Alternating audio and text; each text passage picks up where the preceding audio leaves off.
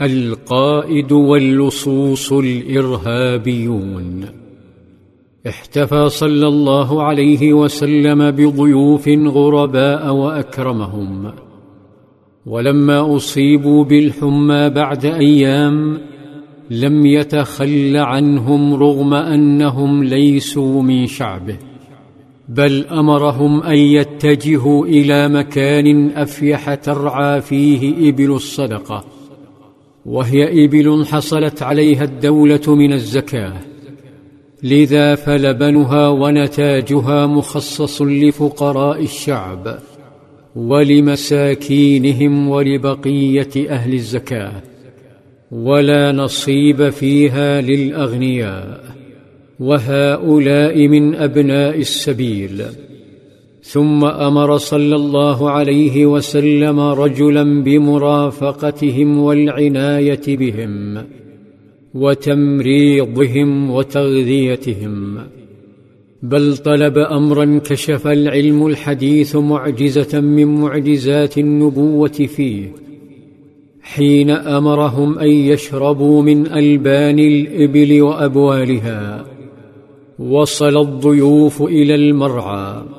فشرع الصحابي بتهيئة المكان ثم قام بتمريضهم وتغذيتهم على مدى أيام حتى صحت أجسادهم وقويت.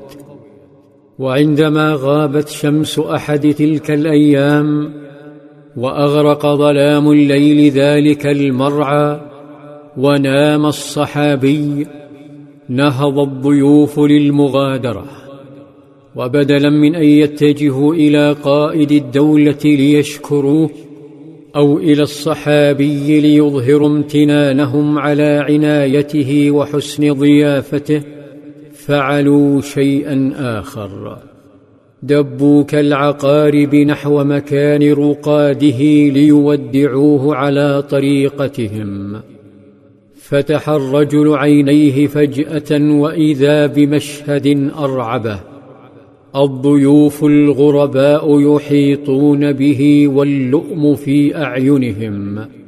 هجموا عليه فكتفوه. ثم فقأوا عينيه فانفجر الدم منهما. ولم يكتفوا بذلك.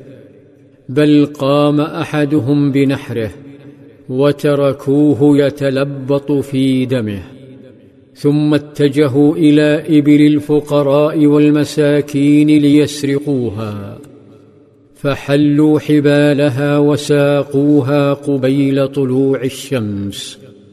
أشرقت الشمس على مرعى كالحداد وأقبل بعض الصحابة باكرا فإذا المرعى يكاد يبكي.